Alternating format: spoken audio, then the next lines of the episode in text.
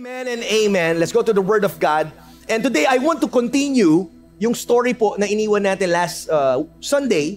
I want to continue the story of Shadrach, Meshach, and Abednego in Daniel chapter 3. And uh, if you have your Bibles with you, just open it. Sundan niyo po ako sa, sa buong chapter 3. And uh, follow me as we go through.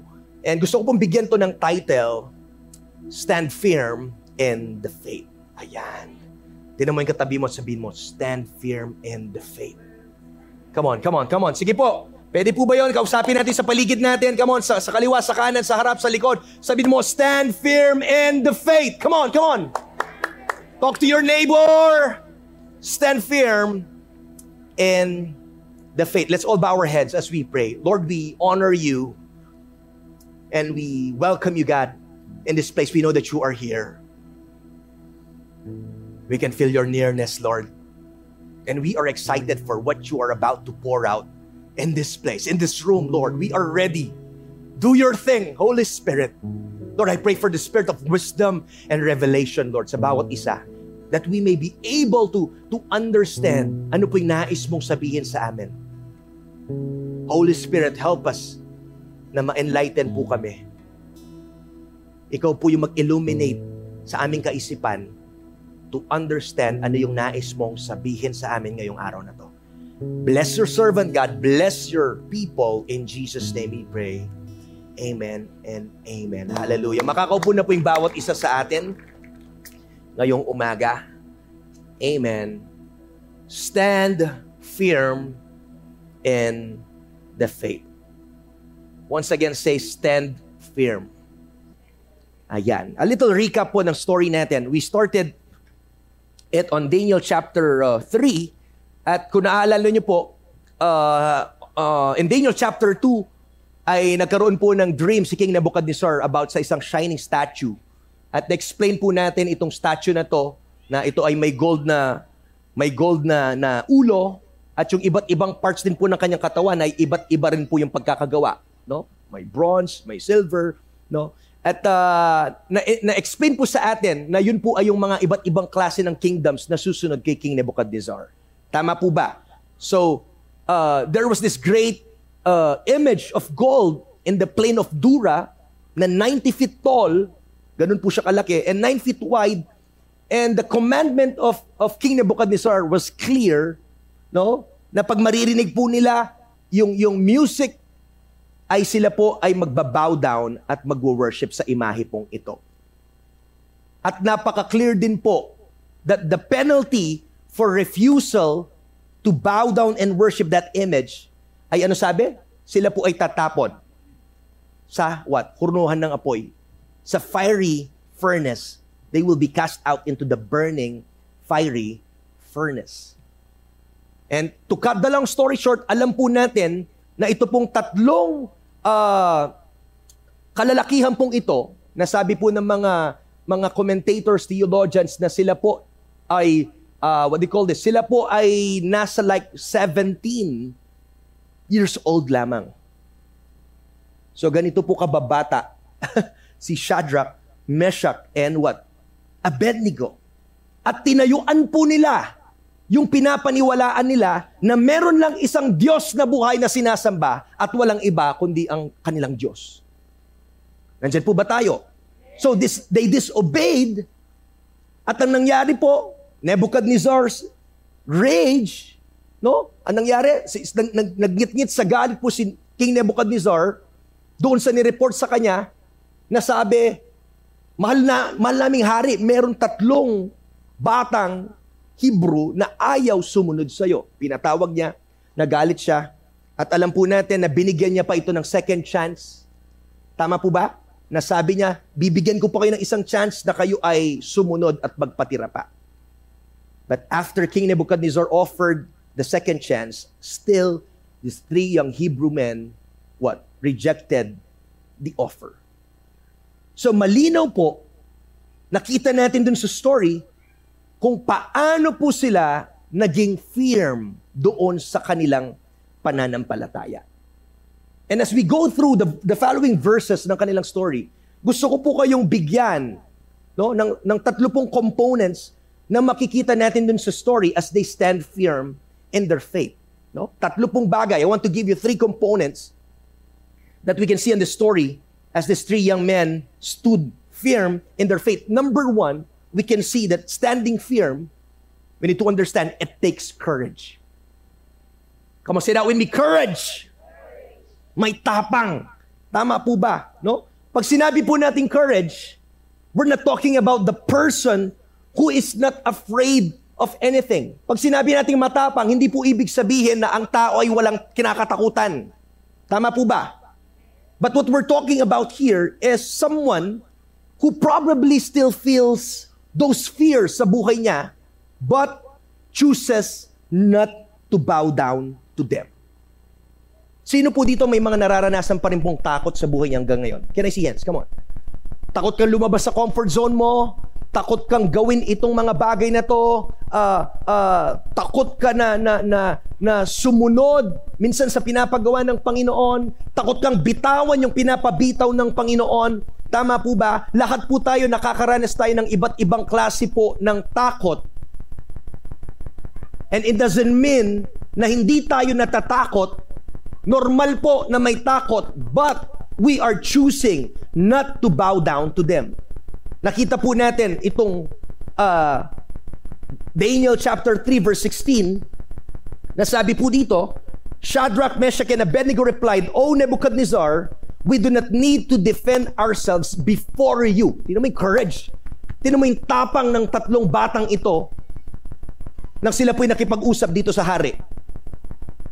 But mas maganda po yung version na to sa Living Bible na sabi niya, Shadrach, Meshach, and Abednego replied, O Nebuchadnezzar, listen, we are not worried about what will happen to us. Ilan po kaya sa atin dito may tapang na sabihin na hindi ko kinakatakot kung anong mangyayari sa akin basta ang nais ko ay masunod ko ang kalooban ng Panginoon. These three young men chose to disregard fear and something rose up on the inside of them. Iba po pag tinatayuan natin yung pinapagawa ng Panginoon ng may tapang, kasi po nakakalungkot, nowadays, we don't really see this quality sa buhay po ng mga Kristiyano. Because we've gotten into the habit of bowing down to fear instead of putting on courage. Nakakalungkot po dahil may nararamdaman na takot. Maraming Kristiyano, instead po na tayuan nila yung pinapagawa ng Panginoon, ang nangyayari, sila po'y nagpapatira pa. Sila ay nagbabow down sa takot. Instead na sila po ay, what? Ipaglaban po nila ang pinapagawa ng Panginoon. We need to understand that courage isn't the absence of fear, But courage is standing firm in spite of your fear. Once again, yung, ta- yung courage daw po ay what? Isn't the absence of fear, pero yung courage is what? Standing firm in spite of your fear. Again, alam ko po, karamihan sa atin nakakaranas po ng takot kabi-kabilaan. But I'm telling you, I'm here to encourage you, church, this morning that you need to stand firm kahit na natatakot ka. Hindi ko alam anong kinakatakutan mo. Hindi ko alam kung anong pinapagawa ng Panginoon sa'yo that is taking you so long bago mo gawin yon. I don't know what it is. But kahit na natatakot ka, come on, tibayan mo yung loob mo at tayuan mo yung nais na paggawa ng Panginoon sa'yo. Pwede po ba natin palakpakan yung Panginoon right now? Come on. Naniniwala po ako na kahit sinasabi ng tatlong batang ito na we are not worried, hindi ibig sabihin na hindi sila nakakaramdam ng kaba. Ikaw ba naman nasasabing tatapon ka doon sa apoy, hindi ka kakabahan? So just imagine na kahit sinasabi nila yon, pero yung saludo, kakanyan nyo. We are not worried, King Nebuchadnezzar. Just imagine. Normal lang po silang tao. Nakakaramdam po ng takot.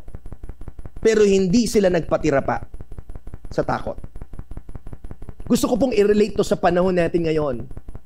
Because many today they also claim the Christian faith, they claim to believe that Jesus is their Savior. Tanungin mo yung tao ngayon, naniniwala siya kay Jesus. Kilala niya si Jesus. Sinusunod niya yung Diyos. But here's the thing. When they are faced with challenges or temptations, they give up this faith. Yun po ang yun po yung nakakalungkot. Pakibigay lang po sa asawa ko sandali. Sorry. Again, marami pong naniniwala sa Diyos. Marami pong uh, uh, sinasabi nila na kilala ko ang Panginoon, sinusunod ko siya, pero pag naharap na po sila sa matinding kapagsubukan ng buhay po nila, yung faith na ine-embrace nila, binibitawan nila. Hello? Nandiyan po ba tayo? Pag yung faith ngayon ay nagre-require na po ng sacrifice, marami po hindi mo na makita.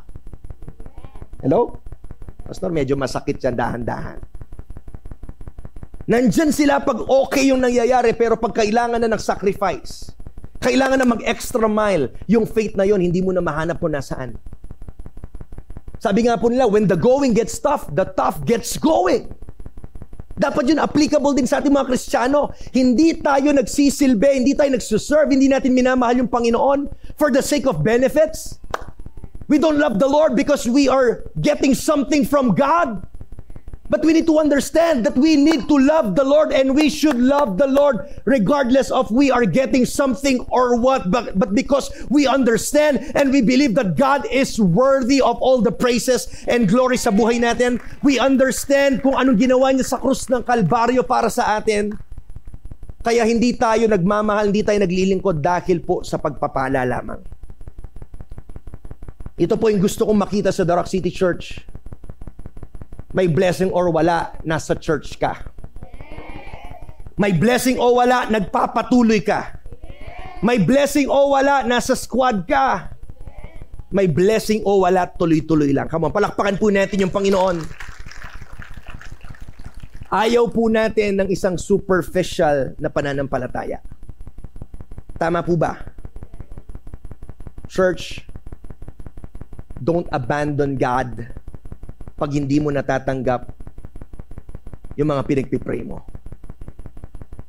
Kasi darating po yung time, we need to understand there will be many times, many times that our faith will be tested in life. Ito po yung purpose eh. Bakit may mga apoy sa buhay natin para po ma, ma, ma, ma, ma, ma patunayan na totoo genuine yung pananampalataya natin. So, you, better get ready, church. Your faith will be tested. Your worship will be tested. Masarap mag-worship pag bago yung, yung, yung, yung cellphone mo, bago lahat sa'yo, maganda yung nangyayari, wala kang problema. Pero pag dumating yung problema, ititest ka pa rin kung marunong ka pang mag-worship. Your loyalty will be tested sa Panginoon. I love what David Jeremiah quoted, sabi niya po dito, The world is crying out for men and women, boys and girls who have conviction of heart. And I love this. Listen. And who will not change their convictions on the basis of their circumstances. Wow. Ang Diyos daw po ay naghahanap ng mga kalalakihan, kababaihan na ang gagawin po nila ay tatayuan nila yung conviction nila kung ano po yung pinapaniwalaan mo, dapat hindi po ito nagbabago kahit anong sitwasyon mo, anong nangyayari sa buhay mo, pare-pareho lang. Nandiyan po ba tayo? Minsan tayo po, guilty tayo, yung conviction natin nagbabago depende sa kasama natin. Hello? Sana hindi mo makita yung sarili mo pag napasama ka dun sa mga grupo Kunyari, rin grupo ko rin kayabi ako mapanagkas. La minsan mga panagkas kung bagya, pastor, bagya mo. Sorry na, bagya mo. Ditak mo. Pag sa church, okay ka. Pero pag lalabas na, minsan mapapasama ka sa grupo, eh paano yung grupong yun? Ikaw lang yung kristyano. What if you will find yourself in a situation that you are the only one who believes, who, are, who is a believer, a follower of Jesus? And everyone is partying and drinking, at aalokin ka nila, ano sasabihin mo? Isa lang, no? Metong mo, ne. Saan yung conviction mo? Will you stand firm in the faith? Sa loob po ng kwartong to, madaling mag-hallelujah, madaling mag-praise the Lord. Madali yun, lahat ng kasama mo eh. Nasa church kayo, alam problema kanita. Ang tanong sa labas, pareho ka ba dito sa church at sa labas?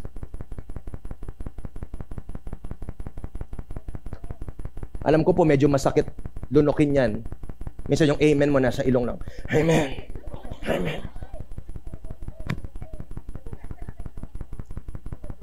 Pero alam niyo po yung purpose ng word ni Lord, hindi, hindi para kilitiin ka. I'm not here to satisfy your ears and to tickle those ears and sugarcoat the gospel. No. I'm here to tell you the whole counsel of God. That even when it hurts, we need to hear it. And magtiwala po kayo, sasabihin at sasabihin ko as your pastor yung pinapagawa at pinapasabi po ng Panginoon. So wag pong magbago yung conviction natin. Look to your left and to the right, sabihin mo, wag magbago yung conviction mo. Sabihin mo, don't change. Wag magbago yung conviction mo. Naghahanap po yung Panginoon ng mga tao na hindi parang chameleon na nagko-camouflage kung nasaan sila. Nandiyan pa po ba tayo? Ang bigat po nun ha.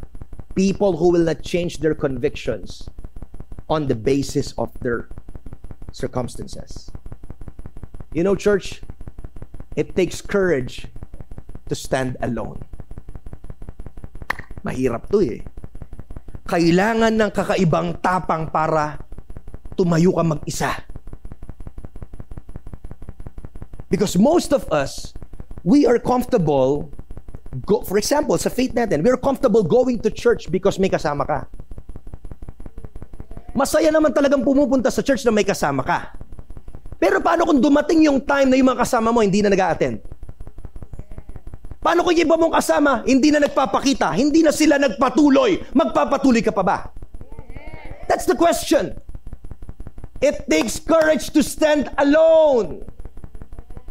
You need to understand that there will come a time in your life that people will will will remove people sa buhay mo. Alam niyo po ba 'yon? No wonder yung mga mga tao na wala na sa season mo ngayon, inalis na ni Lord. Hello? Kasi hindi na po sila pwedeng sumama sa next season ng buhay mo kasi wala na silang parte. Either kaibigan niya na hindi mo kapareha na yung ginagawa ng Panginoon instead na ikaw yung mas mahila sa Kanya. Inaalaw ng Panginoon na maghiwalay na lang kayo so that po maging tuloy-tuloy yung paglakad mo sa Kanya. It takes courage to stand alone. And it's very important. Listen, everyone in this room, it's very important And we, we need to, to find this necessary to learn how to stand alone in this day and age in which we live. Because if it is necessary now, as the days grow darker, then how much more necessary will it be for our children and grandchildren? Kailangan po ng model ng bawat isa na ako po bilang tatay, kailangan makita ng mga anak ko na tinatayuan ko to so that pag time naman nila, tatayuan din nila kasi nakita nila yung model. This is not just about me and you. This is all about the next generation standing for what is true. Kailangan mong maintindihan yon. Kung magulang ka, tatay ka, nanay ka, kailangan mong gawin, ayusin yung pagtakbo mo ngayon kasi nakatingin yung anak mo. Hindi lang anak mo, may next generation na sumusunod at nakatingin sa atin. Nakakatakot na pong mabuhay sa panahon natin ngayon. And it takes courage to follow the Lord. It takes courage to love the Lord. It takes courage para iwaksi mo yung mga bagay na pwedeng humila sa iyo papalayo sa Panginoon. That's number one. We need to learn how to stand up, come on, for Jesus and to stand on the principle of God's word. So standing firm, it takes what? Courage. Number two, makita natin sa story ni, ni Shadrach, Meshach, and Abednego, standing firm, it takes faith. Come on, say that with me, faith. Ano po sabi sa Daniel chapter 3, 17 to 18? Sabi po nila kay King Nebuchadnezzar, if we are thrown into the blazing furnace, the God whom we serve is able to save us. Ganyan po sila katapang. He will rescue us from your power, your majesty. But even if He doesn't, yun po matindi. Kahit hindi kami iligtas ng Diyos namin, pinapaalam ko sa iyo, mahal na hari, hindi pa rin kami magpapatira pa. Diyan sa Diyos-Diyos na yan. We will never serve your gods or worship the gold statue that you have set up. Even po itong mga batang ito, they didn't know God's plan, but yung, yung, yung, yung confidence nila, yung faith nila ay nanggagaling sa scripture, sa promises ng Panginoon sa kanila. At yun po dapat yung i-apply natin sa buhay natin. Most of the time we we are not uh, we don't know what will the the future will will be. Tama po ba? May mga time na tayo po ay nandun sa verse na hindi natin alam kung anong magiging bukas, anong kahihinatnan ng mga bagay na ito. Pero yung alam mo lang is yung pangako ng Panginoon na hindi kanya iiwan, hindi kanya pababayaan. Ano sabi ng Psalm 23 verse 4? Even when I walk through the darkest valley, I will not be afraid. For you are close beside me, your rod and your staff protect and comfort me. Ang sarap po na nanamnamin yan at i-embrace mo yan na kahit pikit mata ka, hindi mo alam. Maybe yung iba sa inyo right now, you are going through a dark season ng buhay mo. You don't know the next phase, what will happen next, but you just know the promises of God, Lord, you will never leave me nor forsake me, that even though I walk through the valley of the darkest, the valley of the shadow of death, I will fear no evil. Hello? Dahil alam ko, Lord, poprotektahan mo ako. 2 Timothy 4:18 Yes and the Lord will deliver me from every evil attack and will bring me safely into his heavenly kingdom. All glory to God forever and ever. Amen. Gusto ko pong ma-stir up yung puso natin na mapaalalahanan po tayo yung kahalagahan na alam din natin yung mga promises ng Panginoon sa ating buhay. Sabi ng Bible, Lord, I want to hide your word into my heart that I will not sin against you i-treasure po natin yung mga salita, promises ng Panginoon so that every time na, na mangangailangan ka ng huhugutin sa puso mo, mapapaalalahanan ka ng salita ng Panginoon. Nandiyan pa po ba tayo? So makikita po natin, balik tayo dun sa story. Meron silang pananampalataya na kahit anong mangyari dito, naniniwala kami na ang Diyos ay para sa amin at sinasamahan kami ng Diyos. Meron po ba tayong ganong klase ng pananampalataya? I want to encourage somebody right now, if you are a Christian, you have a personal relationship with God and you live a you are living a surrendered life. Here's the good news. You are in a win-win situation. Ulitin ko po, tatlo lang po yung gising at nakarinig nun. Kung ikaw ay kristyano, kahit ano yung pinagdadaanan mo right now, gaano man kadilim, gaano man po katindi yan, gusto kong ipaalam sa iyo that you are in a win-win situation. Basta na kay Jesus ka, hindi ka lugi, kapatid. Pastor, can you, can you show me yung sinasabi mo? That if you're a Christian, you are in a win-win situation? For example, if you will die for your faith, you're still a, it's a win situation because you get to go or you get to be with God kahit mamatay ka. Nakita niyo po yun? Win pa rin yun. Kahit mamatay ka para kay Kristo, may pangako po siya na makakasama mo siya. Ano pa po? If you were if you will live for your faith, kung di ka naman mamamatay at hinayaan ng Panginoon, pahabain pa yung buhay mo, at ipapang ipangalandakan may tang kasalpantayan na yan, yung faith na yan, if you will live for your faith, then gagamitin ka pa ng Panginoon to take other people with you. May impact pa rin. Gagamitin ka ng Panginoon para makapag-win pa po ng maraming tao sa pamamagitan mo. Kaya magtiwala po tayo sa Panginoon. If there are some people, Christians, minsan po may ganyan, na pag nakita natin, sayang, bata pa siya. Kinuha na siya ng Panginoon. May mga kaibigan din po ako, pastor, maagang kinuha ng Panginoon at age of 34. Minsan masasabi mo, sayang, sayang. Pero ang, pag ang taong yun ay nasa Panginoon, hindi po sayang. Kasi tanging ang Diyos lamang po yung nakakaalam kung naisa pamuhay niya na po yung purpose niya sa buhay. Kung nagawa niya na po yung pinapagawa ng Panginoon. Nandiyan pa po ba tayo? So it's a win-win situation. Let's go to the to the story. Chapter uh, verses 19 to 25. Balikan po natin. Sabi po dito, Nebuchadnezzar was so furious with Shadrach, Meshach, and Abednego dahil nga po ayaw nilang mag-bow down that his face become distorted with rage. Grabe no? distorted. Gaano kaya kagalit itong taong to. He commanded that the furnace be heated seven times hotter than usual. Imagine, mainit na pinainit pa po ng pitong beses. Ganon siya kagalit sa ginawa ng tatlong batang ito. Then he ordered some of the strongest men of his army to bind Shadrach, Meshach, and Abednego and throw them into the blazing furnace. So they tied them up. Ano pong ginawa? Tinali po sila at tinapon po sa furnace. Fully dressed in their pants, turbans, robes, and other garments. And because the king, in his anger, sabi dyan, had demanded such hot fire in the furnace, listen, the flames killed the soldiers as they threw the three men in. Grabe ka init. Even po pala mga taong nagtapon sa kanila, pati sila nasunog sa sobrang tindi ng init. Verse 23, So Shadrach, Meshach, and Abednego, securely tied, fell into the roaring flames. But suddenly, verse 24, tingnan nyo po, ito na po yung climax ng story. But suddenly, come on, say suddenly, sabi dito, Nebuchadnezzar jumped up in amazement. Paano po kayong jump up? Yan na siguro tumalon sa, sa, sa gulat niya.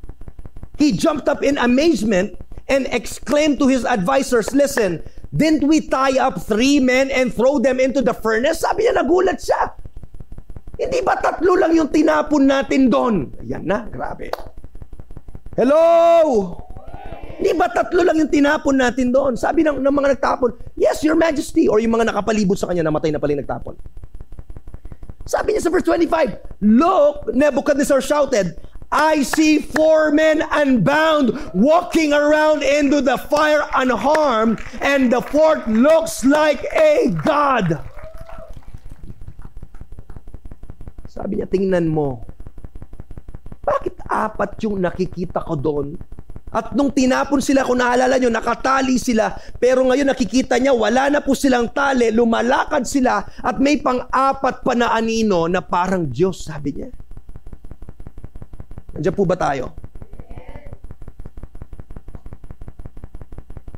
Ito po'y paalala sa atin. Sabi ko nga, hindi ko po kayo kilala. Hindi ko alam kung anong nangyayari sa inyo. Ano yung pinagdadaanan nyo? Anong klaseng apoy Maybe yung iba nandun po sa part na seven times hotter. I don't know. Pero alam nyo po, may mga time na inaalaw yung Panginoon sa buhay natin. And God, listen, does not always deliver us from the fire. Hindi po lagi pwede niyang patayin yung apoy at hindi na lang matuloy. Pero minsan may kaparaanan si Lord. Bakit inaalaw niya? God does not always deliver us from the fire, but He sometimes has a purpose for allowing us to go into the fire. Kung tayo po ay mamimili, most of the time pwede nating sabihin, Lord, wag mo kong hayaang dumaan sa matinding kapagsubukan. Baka hindi ko kayanin. But you need to trust God that He is a wise God. You need to trust Him that He knows what He is doing. He knows. And when you go through fires of life, you need to remember na yung apoy, God is using the fire not to destroy us, but to purify us. Come on. Ginagamit niya lang yung matinding kapagsubukan at apoy, hindi para patayin ka, kapatid. Pero para i-purify ka niya. Para lalabas ka doon na puro. Na alam niya, He is a wise God. Nakita niya na yon Na dito lang sa, sa sitwasyon na to, Nagagamitin niya pag inalaw ka niya doon, lalabas ka, mawawala yung yabang mo, mahahumble ka, magiging kontento ka. Si Lord, alam niya eh. Alam niya. So dapat po maiba po yung mga prayers natin. Instead, manalangin ka na, Lord, palitan mo, alisin mo ako dito.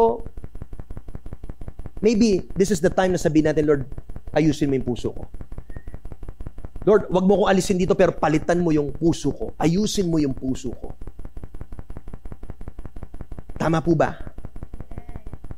I remember that as the nation was facing the captivity, the Lord said to the people through Isaiah in Isaiah 43 verse 2. I love this verse na sabi niya po dito, When you go through deep waters, I will be with you. When you go through rivers of difficulty, you will not drown. When you walk through the fire of oppression, you will not be burned up. The flames will not consume you. Ang sarap po ng promise ni Lord, sabi niya dyan, is, I will be with you. Whatever you're going through right now, sapat na po yun. I will be with. Five words, but it means a lot to us. Palakpakan natin yung Panginoon. I will be with you. And because of the courage and the faith displayed by these three guys, makita po natin ang Panginoon po ay nagpakita sa kanila, sinamahan sila. Ang sarap na malaman na yung Diyos natin, He is not just the kind of God who simply looks at you from afar. Nasa trono niya, tinitingnan ka niya. Ang sarap po na yung Diyos natin, sinasamahan niya tayo sa apoy. And yung panalangin ko, anumang apoy ng buhay yung pinagdadaan mo right now. I pray that you will see Jesus in your furnace right now. Makita mo yung Panginoon. Sinasamahan ka niya. Makita mo siya. Lumalakad kasama mo. Makita mo sa pag-iyak mo, umiiyak din siya. Wow. Ang sarap po. Yan po yung Diyos na sinasamba natin. Yan yung Diyos na tinataas mo yung kamay mo. Yan yung Diyos na pinapapurihan mo. Tama po ba? Sa verse 26 and 27, Then Nebuchadnezzar came as close as he could to the door of the flaming furnace and shouted, nagulat po siya, at sinabi niya, Shadrach, Meshach, and Abednego, servants of the Most High God, come out! Come here! Sabi niya, so lumabas po sila, they stepped out of the fire, and look at this, verse 27. Then the high officers, officials, governors, and advisors crowded around them and saw that the fire had not touched them. Ganyan magprotekta yung Panginoon. Alam niyo po po yung matindi. Not a hair on their heads was singed. And their clothing was not scorched. Ito'y matindi pa. Di man sila amoy usok. Tinapon sa apoy kalabas, buo yung buhok. Pumasok si Shadrach, makapumada yan nilwalya, makapumada yan pa mo Hindi man nasunog yung Uniqlo niya. Antindi. Inamoy, hindi man sila nangangamoy usok. Ganyan magprotekta yung Panginoon. Parang yung katabi mo, dumaan sa matinding pagsubok, pero hindi mukhang galing doon sa pagsubok. Hallelujah! Come on! Palakpakan mo nga si Lord. Antindi ng bagyo na sinapit niya. Pero lumabas siya doon parang walang nangyari. Ang sarap nun, no? Yung lumabas ka doon sa pinagdadaanan mo, tapos masasabi ng iba parang walang nangyari. At doon mo mapapapurihan yung Panginoon at masasabi mo, Glory to God, glory to God, glory to God. Maririnig mo sa paligid mo, hindi mukhang galing ka sa pagsubok. Hindi halata na ganyan katindi yung pinagdaanan mo. Ganyan po kagaling yung Panginoon natin. And here's the last thing that I want you to know about taking a stand number three. Standing firm. It what it takes courage, faith, and lastly, it inspires others. Alam niyo po, may malaking bagay na, na pag ikaw ay tinayuan mo yung gina, pinapagawa ng Panginoon sa'yo, it will create an impact sa tao sa paligid mo. Sometimes we're so afraid of taking a stand because we think that people around us will hate us. That's the truth. Takot ka na iwan ka nila, takot ka na na na, na may masabi sila sa iyo. But we need to understand that if you want to please God, hindi pwedeng sabay to serve two masters.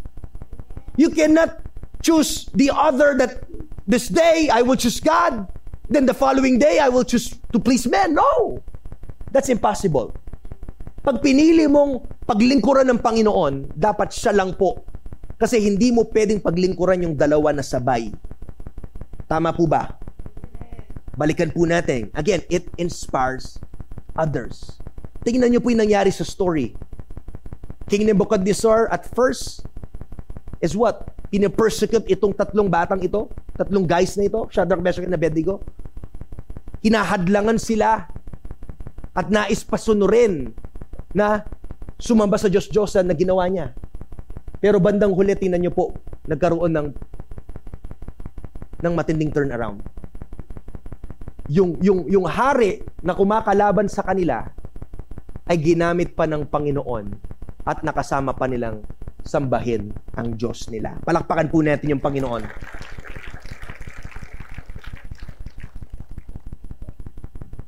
The truth is when you when you take a stand, it will inspire others to stand with you. Ang sarap Huwag nating tingnan yung negative. Huwag nating tingnan na baka, baka may masabi sila sa akin, baka di nila magustuhan.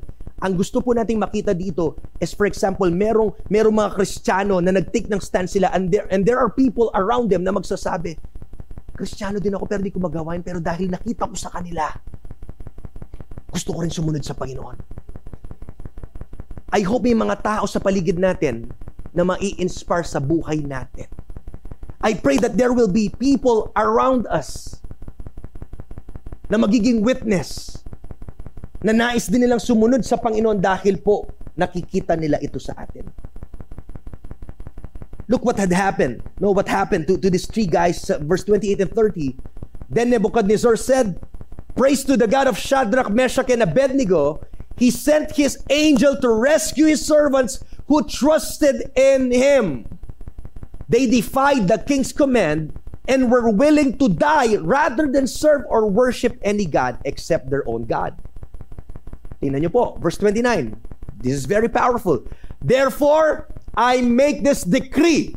Yung unang decree niya, sumamba dapat lahat sa Diyos-Diyosan. Ngayon, nag-iba na yung decree niya. If any people, whatever their race or nation or language, speak a word against the God of Shadrach, Meshach, and Abednego, they will be torn limb to limb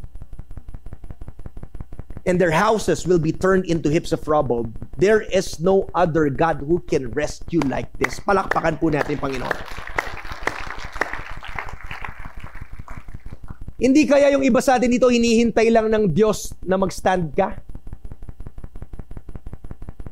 I want to encourage somebody if your mother or your father, your family, your loved ones are against your faith, against you going to church, against you standing for the faith that you're believing in, Maniwala ka, sa, habang pinaglalaban mo yan, darating yung time, gusto kong i-declare po ito, na yung mga kumakalaban sa iyo nung una, makakasama mo rin dito sa church, nagpupuri sa tunay at buhay na Diyos.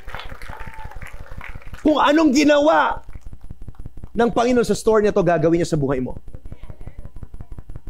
Nung una kinakalaban ka niya, yung una di niya maintindihan, ganyan din po yung nangyari. Tinan mo, binaligtad ng Panginoon at siya pa po yung gumawa ng decree na dapat sambahin lamang ang Diyos ni Shadrach, Meshach, and Abednego. Siguro after po noon, nagpatugtog sila ng praise and worship, There is no one like our God. Alakang kalupa, Gino.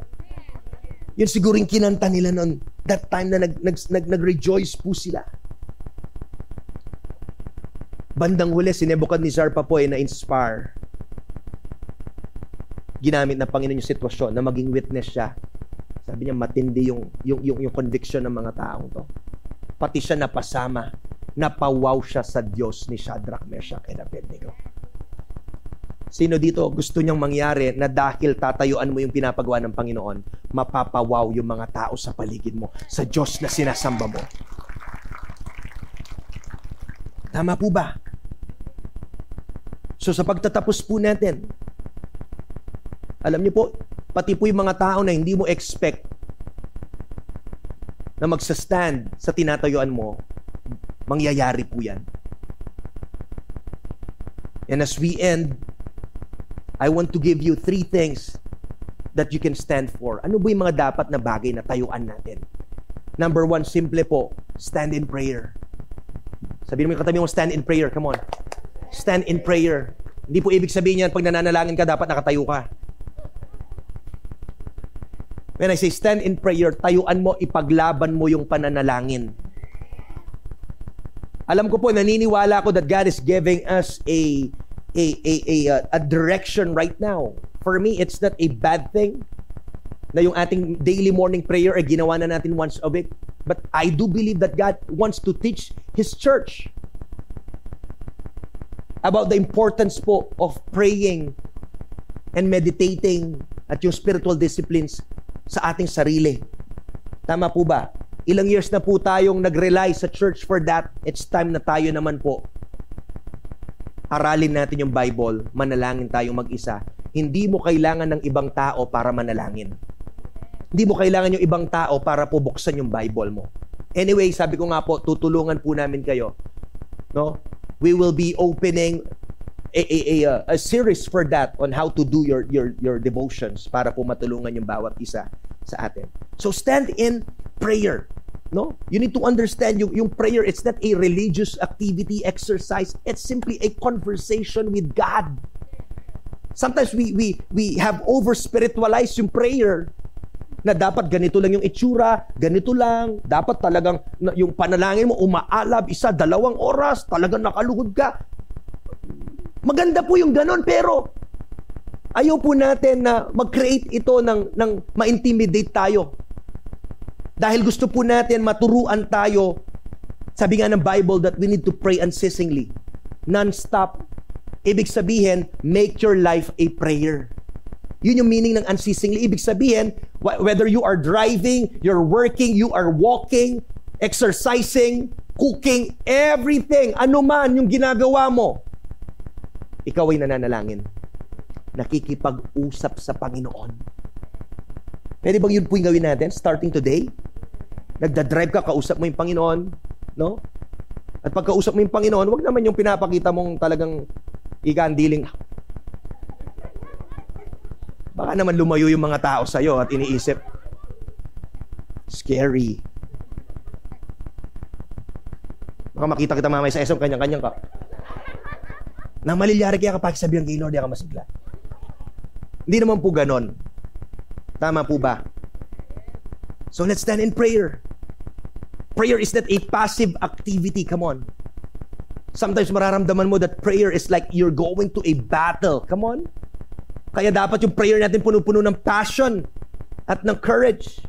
Ephesians 6:11 to 14. Shinortcut lang po natin ito. Put on put on all of God's armor so that you will be able to stand firm against all strategies of the devil. Put on every piece of God's armor so you will be able to resist the enemy in the time of evil. Then after the battle, you will be standing firm. We need to stand our ground. Gusto mo pong ma- ma- matayuan mo yung pinapagawa ng Panginoon? To resist the devil, you need to stand on your ground at manalangin. Tama po ba? Number two, ano po yung dapat nating tayuan? Stand for your purpose. Come on, say that with me, purpose. Amen. Huwag kang sumali sa agos ng mundo. Sabi ng Romans 12.2, Do not conform to the pattern of this world. Huwag mong hayaan na sumunod ka dun sa molde ng mundo. Ang mundo meron pong sariling way ng kanyang paggawa. Pero po, hindi dapat tayo sumusunod sa agos ng mundo. Pero tayo po dapat ay sumusunod nakaayon sa kingdom po ng Diyos. Alam niyo po, anytime na gusto mong gawin yung pinapagawa ng Panginoon, ang impyerno po ay nagngingit-ngit para i-distract ka sa pinapagawa ng Panginoon sa iyo. Nandiyan pa po ba tayo? Here's the reason why you need to find your purpose and to stand for it. 1 Corinthians 15:58. Therefore, my dear brothers and sisters, sabi dyan, stand firm. Once again, say, stand firm. Sabi po dyan, let nothing move you. I love that, that, that phrase. Stand firm and let nothing move you. Huwag kang magpasway sa approval ng tao sa paligid mo. Huwag kang ma-pressure sa mga peers mo. Tayuan mo yung sinasabi ng Panginoon sa'yo. Huwag kang magpauga. Yung ibang Kristiyano, onting, onting ano lang, onting ganyan lang ay umuuga na. Mahina po yung pundasyon. Nandiyan pa po ba tayo? Give yourselves fully to the work of the Lord because you know that your labor in the Lord is not in vain. I pray, kabalik niyo po bukas sa eskwelahan, sa trabaho niyo, gawin niyo yung purpose niyo, magliwanag yung buhay niyo at ma-reflect yung glory ng Panginoon. And lastly, you need to stand for God. Why should we stand for God? Simply because He stood for us. God took a stand for us by sending His one and only Son Jesus so that our sins could be forgiven and we could step into a close relationship with God. He didn't do it because we earned it. No, church. God took a stand for our lives because He loves us. Mahal niya po tayo. And the best ways that we can respond to that is to take a stand for Him. I love this translation, the message translation sa Matthew 10:32 to 33 na sabi po diyan, stand up for me against world opinion and I'll stand up for you before my Father in heaven. Yan po yung familiar na verse na sinasabi niya, kung i-deny mo ako sa harapan ng aking ama, ng, ng, ng, ng maraming tao, i-deny din kita sa harapan ng aking ama pag dumating yung araw po ng judgment. So yun po yung rason bakit kailangan nating tumayo para po sa Panginoon. Dahil po 2,000 years ago, tinayuan na po tayo ng Panginoon.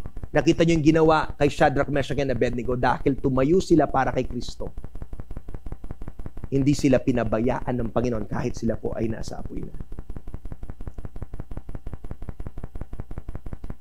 As I end, alam niyo po, in other parts of the world, yung pressure na nararanasan ni Shadrach, Meshach, and Abednego ay same din po ng binasa natin dito sa Daniel chapter 3. Gusto ko pong ipakita sa bawat isa, Christians today are facing the threat of death if they insist on remaining faithful to Christ. We are here very comfortable to practice, to pursue the Lord to practice yung faith natin. But there are people around the world na maybe sa oras pong ito ay pinupugutan ng ulo. Inihintay yung oras na sila po ay mamamatay na dahil tinayuan nila yung faith nila para sa Panginoon. I want to read this and show some pictures. I won't mention yung group para po maging confidential. But sabi po dito sa post, the military recently attacked us. Sabi niya, life is so suffocating here. To die for Christ is easier than to live for Him. This is the story of one missionary na sabi po niya, a pastor from a nearby town came to our church and gave this powerful testimony. Recently, we were attacked by the military. One pastor was killed and three pastors persecuted. Because of this, some because of this, some of our people lost their hearing for days. The military have total control of us and we cannot do anything without their permission. We cannot even bury our loved ones who died. We cannot go out between 6 in the morning and 6 at night. Not even if we are deathly ill or in the case of an emergency, we are not allowed. My wife and baby are sick. I cannot do anything. The only food we have is a small portion of rice. We make it into soup and eat it carefully. We give most of it to our baby. My wife and I share a small portion. Kaya nasabi niya, life is so suffocating here. Three Christians committed suicide recently. A large part of the population have run away to escape town. Several pastors have left the ministry to die for Christ is easier than to live for Him. Nasabi po nila yon sa sobrang hirap mabuhay. Sobrang hirap ng pinagdadaanan nila.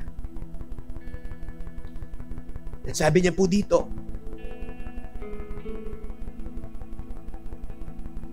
to die for Christ is just an instant. To live requires such a long time. But sabi po ng missionary na to, but I am here to stay. God gave me this ministry whether I die or live. I'm here to stay. Sabi niya, napakahirap. Ang hirap mabuhay. Dahil binigay ni Lord sa akin itong ministry, sabi niya, narito ako. Magpapatuloy ako. Many young people that I have shepherded have left the town. Now I have 20 including children. Thank God. I will minister to them. I have come here to give my testimony. But now I will go back to be with my family. Through the journey itself is dangerous. We trust God. We follow Christ for His glory. Pray for us. This is the testimony of a, a, a missionary na nakaranas po ng ganun kabigat. And as we try to, to compare our situation here, we are far more comfortable. And sometimes it pains me to see and hear the stories. Nandito tayo, komportable tayo, and yet, we can even share the gospel to other people. But there are a lot of people, pastors, missionaries all around the world fighting for their lives because of their love for Christ. I pray that the story, as we end, will inspire us to take a stand for Christ. Gawin po natin yung pinapagawa ng Panginoon. Hindi to biro. Ma-motivate tayo sa ginawa ng mga misyonaring ito. So right now, carefully and silently, can I ask everyone to please stand? Come on, tumayo po tayo right now.